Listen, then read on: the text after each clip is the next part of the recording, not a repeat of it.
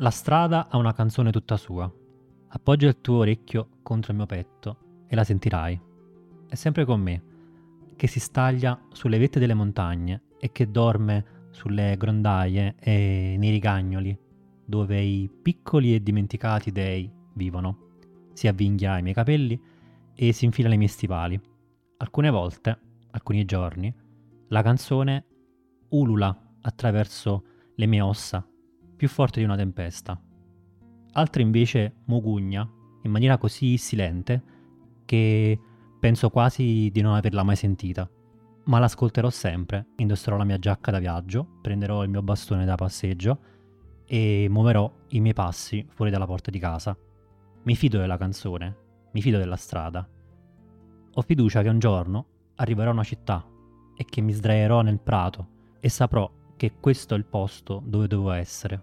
La strada è un fiume che mi porta a casa.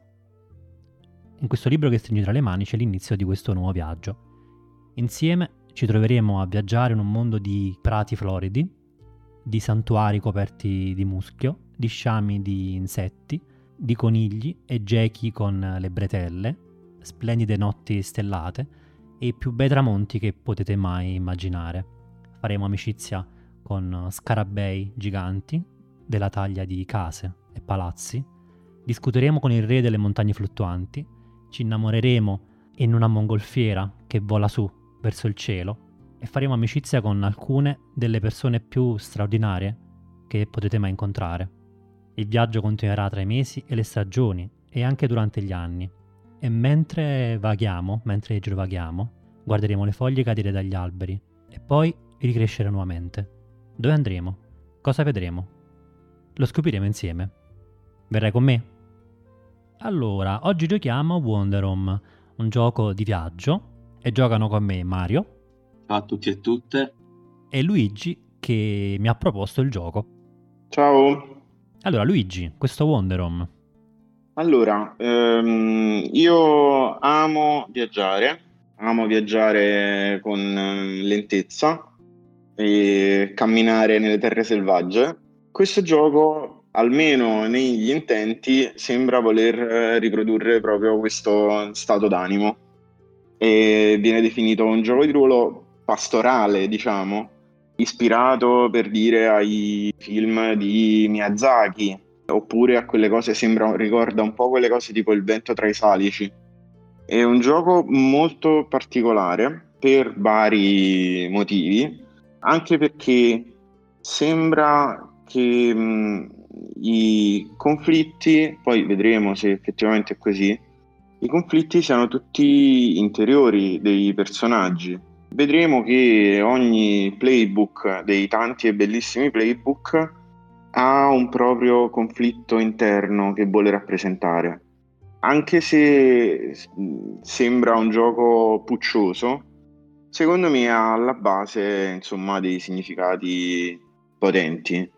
È la storia di un gruppo di animali antropomorfi che si muovono per questa terra fatata diciamo c'è il ciclo delle stagioni, sono, il gioco ti incoraggia a metterti a pescare, a guardare il cielo, a fare delle offerte ai piccoli dei dimenticati, ha anche tutta una serie di significati, eh, diciamo di dichiarazioni proprio, di understatement, potremmo dire politici. Ad esempio la questione che in questo gioco il fallimento eh, non esiste, non nel senso che non si può fallire, non si può passare diciamo un brutto quarto d'ora, ma nel senso che il fallimento è sempre visto come un, un passaggio della vita più che una sconfitta. Quindi rigetta la, come dire, l'idea competitiva dell'esistenza per cui c'è chi vince e c'è chi perde in quello che sembra un,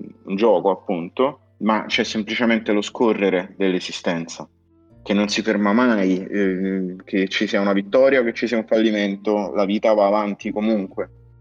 E, oppure, per esempio, tu, Tommaso, mi facevi notare la questione che i giocatori si spostano, ma anche quando interagiscono con una comunità che ha un problema, non è necessariamente compito dei giocatori, dei personaggi dei giocatori risolvere quel problema di quella comunità, anche perché magari la comunità sa benissimo, cioè sa meglio di, del personaggio di turno come affrontare i problemi legati al proprio territorio, alla propria comunità, eccetera, eccetera. Rigettando un po' quell'idea, se vogliamo, colonialista del classico party di avventurieri che arriva in una terra sconosciuta e pretende di sapere, di conoscere e di salvare le popolazioni del luogo. Ora vedremo, insomma, vediamo un po' le procedure per cominciare a giocare. Nel frattempo volete dire qualcosa su quanto ho esposto? Ma il gioco mi, mi ispira molto, è questa cosa che hai detto, che appunto di cui parlammo, dei problemi delle comunità, è molto molto bella, mi ha molto colpito, infatti quel piccolo paragrafetto termina proprio con la frase sii pronto e ben preparato a lasciare un luogo e le persone che vi risiedono senza aver risolto nessuno di quei problemi. Il meglio che puoi fare magari è dar sollievo a qualcuno, affrontare delle piccole sfide o magari dare a qualcuno degli strumenti che magari un giorno potranno servire, sempre se lui vuole, per uh, risolvere qualche piccolo inghippo. Quindi, come dicevi tu, ho sentito molto forte, non la polemica, però dai, un po' il rovesciamento, come appunto dicevi, del, non è che siete un gruppo di avventurieri arrivato in una comunità, c'è un problema, che guarda caso la comunità non ha mai risolto, arrivate voi e, e tutto è passato. Invece no, dovete attraversare dei luoghi, delle persone, voi vi arricchirete, anche loro cambieranno col vostro incontro, ma non è che voi risolverete i loro problemi. Questo è molto bello, già questa cosa quando l'ho letta nelle prime pagine mi ha fatto capire di che, di che gioco stiamo parlando, è molto potente. Beh, poi insomma, come hai potuto vedere, il libro è bellissimo, cioè l'impaginazione, il font, le illustrazioni sono bellissime. Quando volete vi dico un paio di cose sulla terra di Haet, Heath, Heath, penso si legga Heath. Vabbè, su 3 eh, su 3 1 l'avremo presa. Sì, sì, sì, penso che verrà storpiato molte volte questo, questo nome, però insomma quando volete vi faccio una...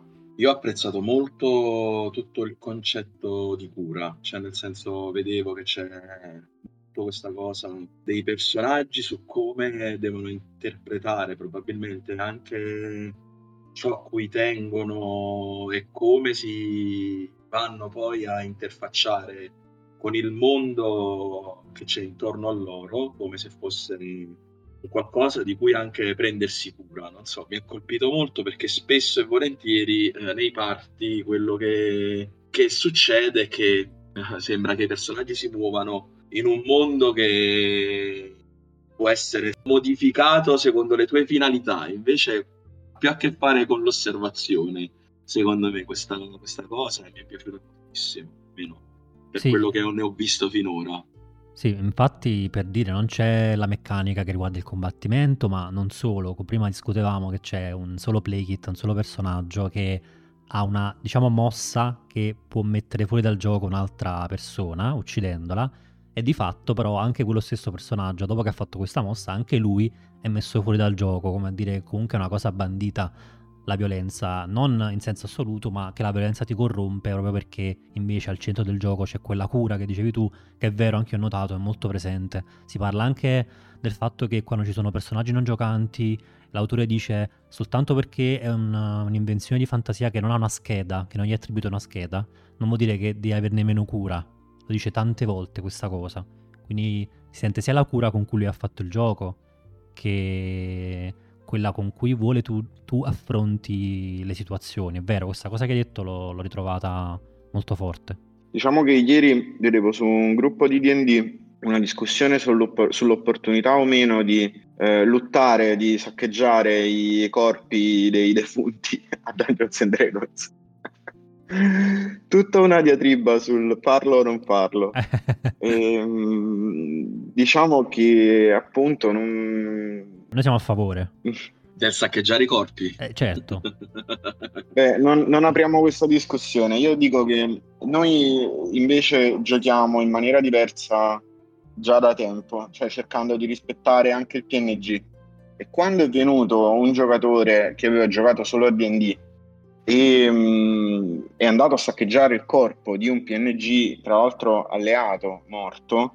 Tutti quanti lo abbiamo guardato come se fosse un alieno, perché devo dire noi giochiamo, stiamo provando a giocare così, cioè con eh, rispetto anche per, eh, come dire, le mh, mm, proiezioni narrative, in fondo siamo tutti personaggi, anche i PNG. e, però insomma mh, mm, solleva delle questioni importanti.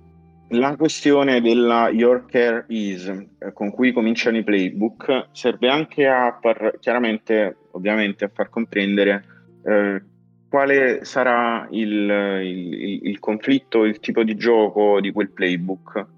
Perché i, i temi a volte sono un po' nascosti no? da questa patina appunto alla Miyazaki o super fiabesca con cui è scritto il gioco e con cui sono scritti i playbook. Allora, ragazzi, con il vostro permesso io vi leggerei proprio piccoli punti di La Terra di Thief, poi passeremo diciamo proprio alla, alla creazione dei, dei person- cioè del mondo della partita e dei personaggi. A me ha ricordato sì. molto, non so se l'avete mai letto o ve l'hanno letto da piccoli o anche da meno piccoli, Beatrix Potter e l'avventura del coniglio, ora non ricordo bene il nome credo fossero delle fiabe per bambini su... Ah, credo Peter Coniglio, comunque insomma delle favole di animali che, ah. che vagabondavano e si incontravano, insomma, e scherzavano fra di loro, ma c'erano anche temi un po' più leggermente maturi, nascosti. Eh, però mi ha molto ricordato questa cosa. Poi come dicevi tu, il materiale, il formato del manuale è stupendo, veramente, veramente bello. Eh, sì, io vedo che molti GDR stanno cercando di, di trovare questa dimensione fiabesca Um, per esempio ho giocato recentemente, cioè recentemente, l'ultimo anno Il Mulino del Gigante, oppure per esempio i giochi di Jenna Moran tipo Chubos, uh, Marvelous Wish Granting Engine. Um, si cerca di, di, di, ritrovare anche forse un po' in opposizione a tutto il grimdark dell'OSR. In fondo il viaggio è sempre stata una, una tematica fondamentale del GDR, no? Per me il modo in cui questo gioco cerca di rappresentarlo è abbastanza realistico per quella che è la mia esperienza. Però io andrei al gioco, cioè vorrei, sono molto curioso di vedere concretamente come funziona questo gioco. Vai, andiamo. Allora, questa terra di Heath la descrive come una uh, beautiful and boundless land full of life and soul. Uh, bellissima e senza confi- sconfinata terra piena di vita e di anima è composta di piccole comunità separate da, vasti, da, da una vasta quantità di terre selvagge e queste comunità sono collegate da sentieri di sterrati, ehm, diciamo canali lungo i fiumi e um, i rari passaggi sulle mongolfiere. Una cosa molto carina che pure ricorda un poco Miyazaki è la presenza di dei e spiriti che possono, trovare, possono essere trovati ovunque, dai piccoli dei dimenticati nascosti dietro le rocce e le onde ai fish-headed crossroad demons, cioè i demoni dalla testa di pesce degli incroci, uh, and even the great sky gods themselves, e persino i grandi dei del cielo. Altra cosa fondamentale, uh, Heath è una terra di animal folk, di animali antropomorfi. Eh, ho visto piccioni mercanti, scoiattoli musicisti, eh, gechi pescatori e almeno una vera particolare rana eh, barman. Dice, no, non puoi assumere molto, cioè non puoi, eh, come dire, eh, presumere molto da, di, di qualcuno solamente sul suo aspetto Um, sia i carnivori che gli erbivori sono considerati, cioè sono di, di, qualunque tipo, insomma. Anche il più piccolo topo può avere un cuor di leone. Altra cosa, vabbè, insomma, è piena di vita, di, di cuccioli, creature selvagge, insetti, eccetera, eccetera. Ah, ok, due cose importanti, tre cose importanti. Uh, c'è una diffusa cultura dell'ospitalità. Un viaggiatore che arriva in una nuova città trover- sarà sempre capace di trovare qualche forma di accomodamento anche se significa dormire in un pienile con alcuni eh, Bumbles credo che siano i, i, calabroni, perché qui c'è una, una, cosa strana per cui gli insetti sono un po' come gli animali, diciamo, del nostro mondo. Poi dice che la natura delle persone che incontrerai è fondamentalmente buona. Anche questa è una, un understatement politico, diciamo. Ci sono persone che eh, si comportano, tra virgolette, male, diciamo, per qualunque cosa questa cosa significhi dal punto di vista morale, ma queste sono persone traumatizzate e vedremo che diciamo, potranno emergere diciamo, personaggi con i propri traumi che percorrono sentieri oscuri, va? diciamo così. Ultima cosa su Heath, poi passiamo alla creazione insomma, del tutto è ehm, stata recentemente eh, in guerra, ma non lo è più. Ai giocatori spetterà scegliere, diciamo, se compiere un viaggio più leggero oppure più focalizzato sul, sull'elaborare questo, il trauma collettivo che è la guerra e, e i traumi individuali che ne sono derivati. Con il vostro permesso andrei ai primi passi. Sì, il, già quando hai letto questa cosa, eh, quando appunto ce l'hai fatto leggere, ne emerge un gioco molto più complesso di quello che sembrerebbe, perché come hai detto poco fa, dà anche la possibilità di esplorare tutta una serie di temi che non davi per scontato, c'è tutta quest'ombra un po' più insidiosa a cui il manuale dedica anche, mi sembra, una piccola parte, che insomma se vuoi approfondire queste tematiche lo puoi fare, ma soprattutto viene un po' da ridere perché appunto noi eravamo, eravamo in dubbio se giocare a Morkborg o a questo, quindi insomma abbiamo fatto una scelta abbastanza precisa rispetto alla, alla, descrizione del mondo, no? Un dubbio che mi sorge, eh, di cui mi andava anche solamente di, di esporre. Perché dice che comunque ci sono animal folk, quindi queste figure eh, animali umanoidi, e mi stavo adesso chiedendo, ma per esempio un personaggio tigre, che cosa mangerà in questo gioco? E questa è una cosa che mi, mi, mi, stavo chiedendo da un po', cioè per esempio, essendo che, che fa? Mangia animali più piccoli. Questa, allora, questo, questo, livello qua di, di, crudeltà, come è gestito? Allora, ehm, io in, un, um, in, una espansione che ho trovato su Twitch eh, mi è capitato di, di, trovare, addirittura hanno scritto un libro di ricette per questo gioco, per, per eh, dirvi. Eh, immagino, perché immagino che sia una, una problematica da tenere conto, perché Beh, eh, guarda, a me è capitato a Pathfinder di interpretare un personaggio Tengu, quindi un corvo antropomorfo, no? Sì, sì, sì. E avevo un compagno animale gabbiano. e quindi, insomma, mh, mm, cioè, nel senso può essere gestito con, ehm, diciamo, la differenza tra animali antrop- antropomorfi ed animali veri e propri insetti, mh, diciamo dieta vegetariana, lo scegliamo noi. Possiamo anche fare che diciamo dei, dei polli antropomorfi mangiano dei polli regular chickens, diciamo. Sì, sì, sì. Eh, assolutamente. E, ehm, spero di aver fugato i tuoi dubbi. Sì, sì, no, era, mi, mi, mi, interessava questa cosa perché girando, che ne so, un personaggio un animale antropomorfo tendenzialmente carnivoro, però essendo che sono antropomorfi, tu puoi essere giustamente anche una tigre che mangia vegetali. Cioè, certo. che tu sia un uomo tigre, ma ciò non toglie che ci sia una, una tigre vera e propria, per esempio, o un animale equivalente. Però, insomma, meglio chiarirle prima queste cose. No, no, era, ma adesso era capito. Era, rispetto al, al, al, grande clima wholesome dell'ambientazione, sì. L'alimentazione mi sembrava quella che potesse essere una problematica della narrazione, non so come dire. Quindi ho detto, aspetta, prima che, prima che partiamo con la cosa, eh, forse è meglio se questa cosa la chiarisci, perché come ti posso dire, i vari gradi della crudeltà, eh, dell'animal cruelty, sono assolutamente un, uh, un, un argomento. Volevo dire una cosa, cioè che Tommaso ha individuato uno dei playbook che hanno uno dei conflitti più chiari e più forti, cioè il veterano. Il veterano ehm, il, uno, qualcosa come tipo il guerriero più forte del mondo, ehm, la spada magica dei, delle sette fiamme, eccetera, eccetera, ma ha fatto voto di non sfoderarla. Se vuole sfoderarla, lui, lui può istantaneamente sconfiggere uccidendo chi ha davanti, che sia un Balrog o che sia Sauron in persona, però a quel punto quel personaggio va rimosso dal gioco, cioè non può più giocare. E stavo ripetendo questa cosa perché secondo me è un esempio ottimo di come, diciamo, ehm, narrare, di come eh, far vivere un conflitto di un personaggio. Cioè, presumibilmente, se c'è un veterano in gioco, è molto facile che quel veterano si troverà davanti a situazioni di, per esempio, ingiustizia.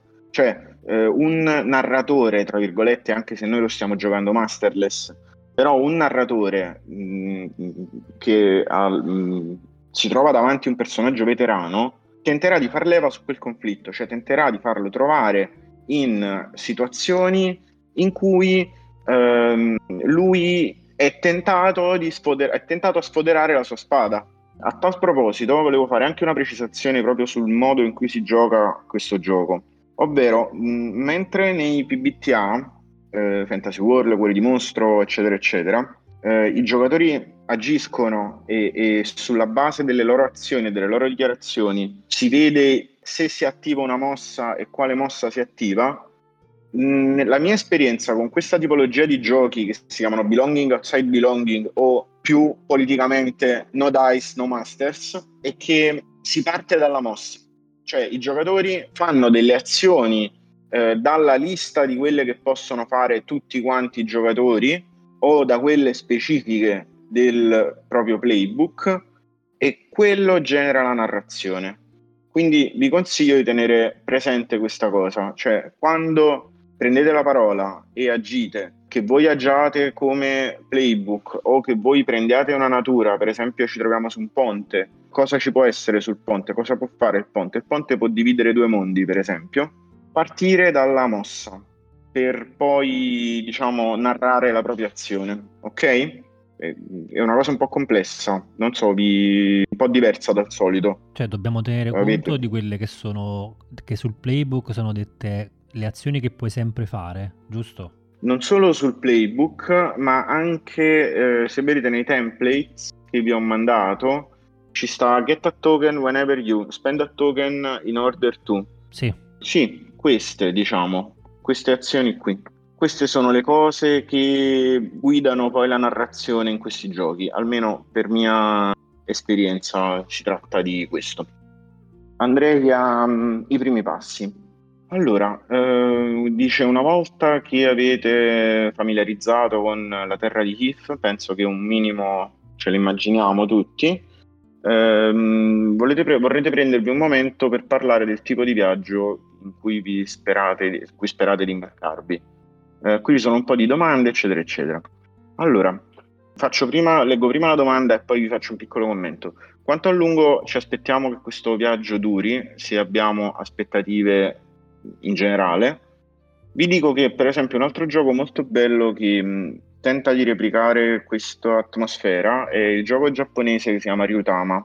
In Ryutama il gioco è ambientato in un mondo in cui eh, nella, una volta eh, nella propria vita tutte le persone devono compiere un viaggio per vivere delle avventure perché eh, sostanzialmente delle avventure vissute in questo viaggio si nutrono questi draghi che creano il mondo. Quindi viaggiare è una, come dire, è, un, è un obbligo verso l'universo e l'esistenza Uh, il mondo è costruito dalle storie, dalle storie che vivono e che si raccontano i personaggi.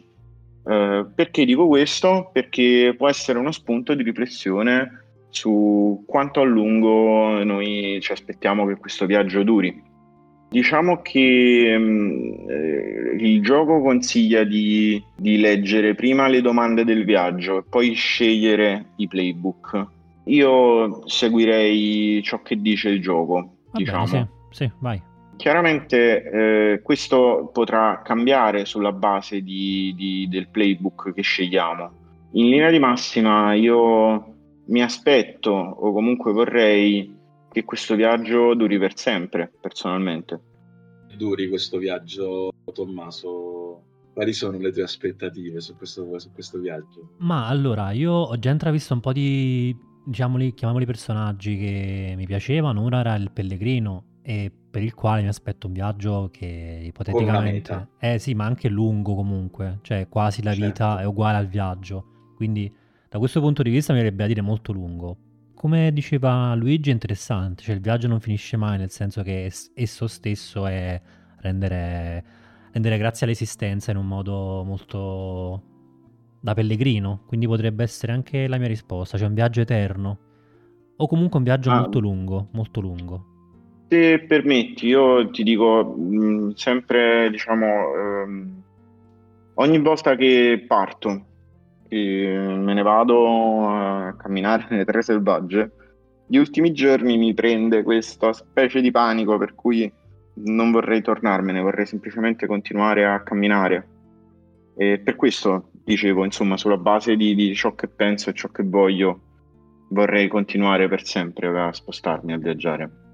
Allora, io avendo visto anche un po' i playbook, eh, penso che sia in linea con voi, cioè nel senso sento un viaggio, eh, mi sono piaciuti un pochino anche il playbook della guida, per esempio, del guardiano, e quindi pensavo che sì, un viaggio comunque lungo, in cui nel caso per esempio dell'esiliato c'è una voglia di ritornare, ma c'è un'impossibilità al ritorno, oppure del vagabondo, perché non si sa dove è la propria casa, quindi non si sa bene dove è la tua casa, e quindi il viaggio è lungo finché non ti troverai a casa da qualche parte, ma potrebbe anche essere che questa casa non c'è.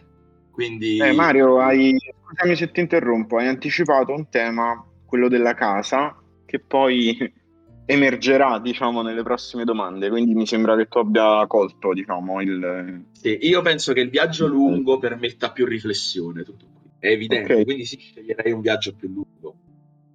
Questa domanda è molto interessante. Eh, volete un viaggio più pastorale o un mondo che eh, lingers, che si, mm, dire, sia, sia un po' sia sviluppato più pesantemente sul, trauma, sul trauma e l'elaborazione? Secondo me l'idea del, mm, del mondo post-traumatico è, è, è molto interessante. Eh, ovviamente la, la risposta può non essere eh, binaria, può essere una via di mezzo, però è, è, semplicemente per entrare di più nel mood. Voi cosa pensate? Ma a, a me il, il, gioco mi ha molto ispirato in questo caso, proprio anche in contrapposizione forse alla maggior parte dei giochi che poi noi abbiamo giocato, in, credo, durante la nostra carriera di giocatori. Mi piace situarlo in un mondo un po' più positivo, in cui la sfida non è per forza in un nemico, in un ostacolo appunto esterno, come dicevi, ma semplicemente vivere una situazione, non dico di tranquillità, ma comunque di vita quotidiana in cui anche in questa situazione devi cercare sfide verso te stesso e modi per uh, valorizzare quello che c'è. Ci sono delle mosse bellissime nei playbook in cui tu puoi semplicemente goderti la giornata, guardare un pezzo di natura e mi piaceva molto questo tipo di, di, come posso dire, di livello di tensione molto basso, però poi non so. Allora, guardate, io citerò molto purtroppo per voi la mia esperienza, anche Mario ha fatto il cammino di Santiago e lì c'è molto eh, un'atmosfera assolutamente amichevole, piacevole, rilassata, ma ci sono anche le, eh, come dire, i, i, i, traumi e i conflitti individuali con eh, il proprio corpo, con i corpi degli altri. Ci sono tante persone che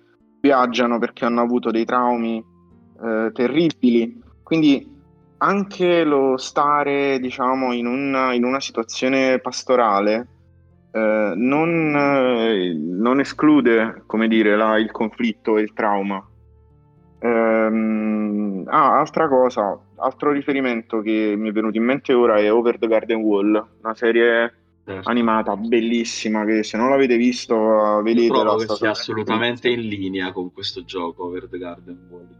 Sì, sì, eh, pazzi, anche solo la colonna sonora è un capolavoro, quindi insomma vedetelo, sta su Netflix. Io personalmente penso che, che sia quello pastorale perché allora, da un punto di vista interpretativo è un po' una sfida, non so come dire, cioè nel senso, uh-huh. un gruppo di persone che ha giocato sempre un pochino a GDR, almeno nel mio caso, più classici, finalizzati al team, la guerra, eccetera, eccetera, eccetera, anche con le sue problemi problematicizzazioni, non so come dire. Narrare il bello è una sfida, è assolutamente una cosa divertente e mi, mi prende, però eh, da un punto di vista anche interpretativo, eh, smart, non so come dirti, anche per velocizzare un pochino l'interpretazione, è evidente che il post-traumatico, visto che comunque i personaggi presentano delle contraddizioni nei playbook, tipo che cosa sei e cosa non vorresti essere, tra le varie domande di creazione che ho visto, il post-traumatico, soprattutto grazie alle vite che facciamo del gioco, possa avere una qualche finalità terapeutica. No? Quindi io proverei ad avere una narrazione che sia un pochino a metà tra le due cose, perché trovo che in qualche modo sia liberatorio. Sì, sì, mi sembra molto interessante, una buona proposta. Che ne dici, Luigi? Cioè, comunque emergeranno per eh. forza un minimo di contraddizioni, spunti anche un po' più meno più leggeri. oscuri, più sì, dark, per, per, forza. Sì, sì, sì, no, ma infatti, come dicevamo, la, la risposta non deve essere binaria necessariamente. Comunque c'è stata una guerra, quindi da qualche parte ci sarà povertà, distruzione, eh, insomma violenza o comunque residui di violenza. Il mondo è pastorale, però insomma chiaramente riflettiamoci su, su questi aspetti. Eh, vi, vi, va bene come riassunto? Sì, sì, per me, per me è perfetto. Per me è perfetto. Nel frattempo vi leggo, volete un viaggio più personale, eh, basato su mh, mm, fatti mondani, oppure vogliamo un, un viaggio più appassionante, pieno di forze magiche e misteriose? Anche qui ovviamente la risposta non è binaria.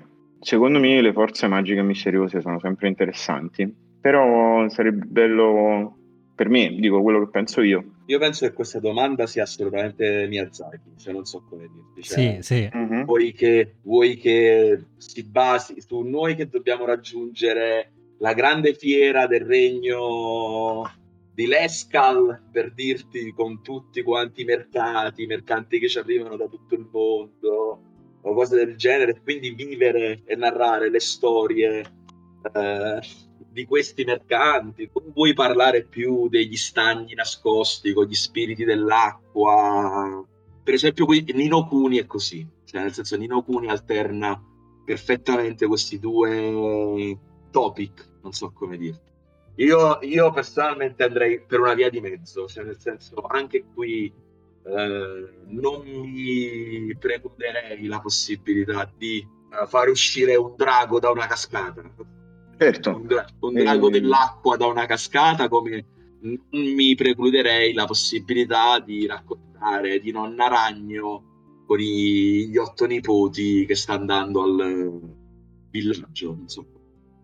Certo, sì, diciamo sì, in termini di Miyazaki c'è, come si chiama, il vento, si alza il vento e, e Porco Rosso da una parte e il castello errante di Aul e la principessa Mononoke dall'altro, no? Insomma, certo. se vogliamo vederla un po' così.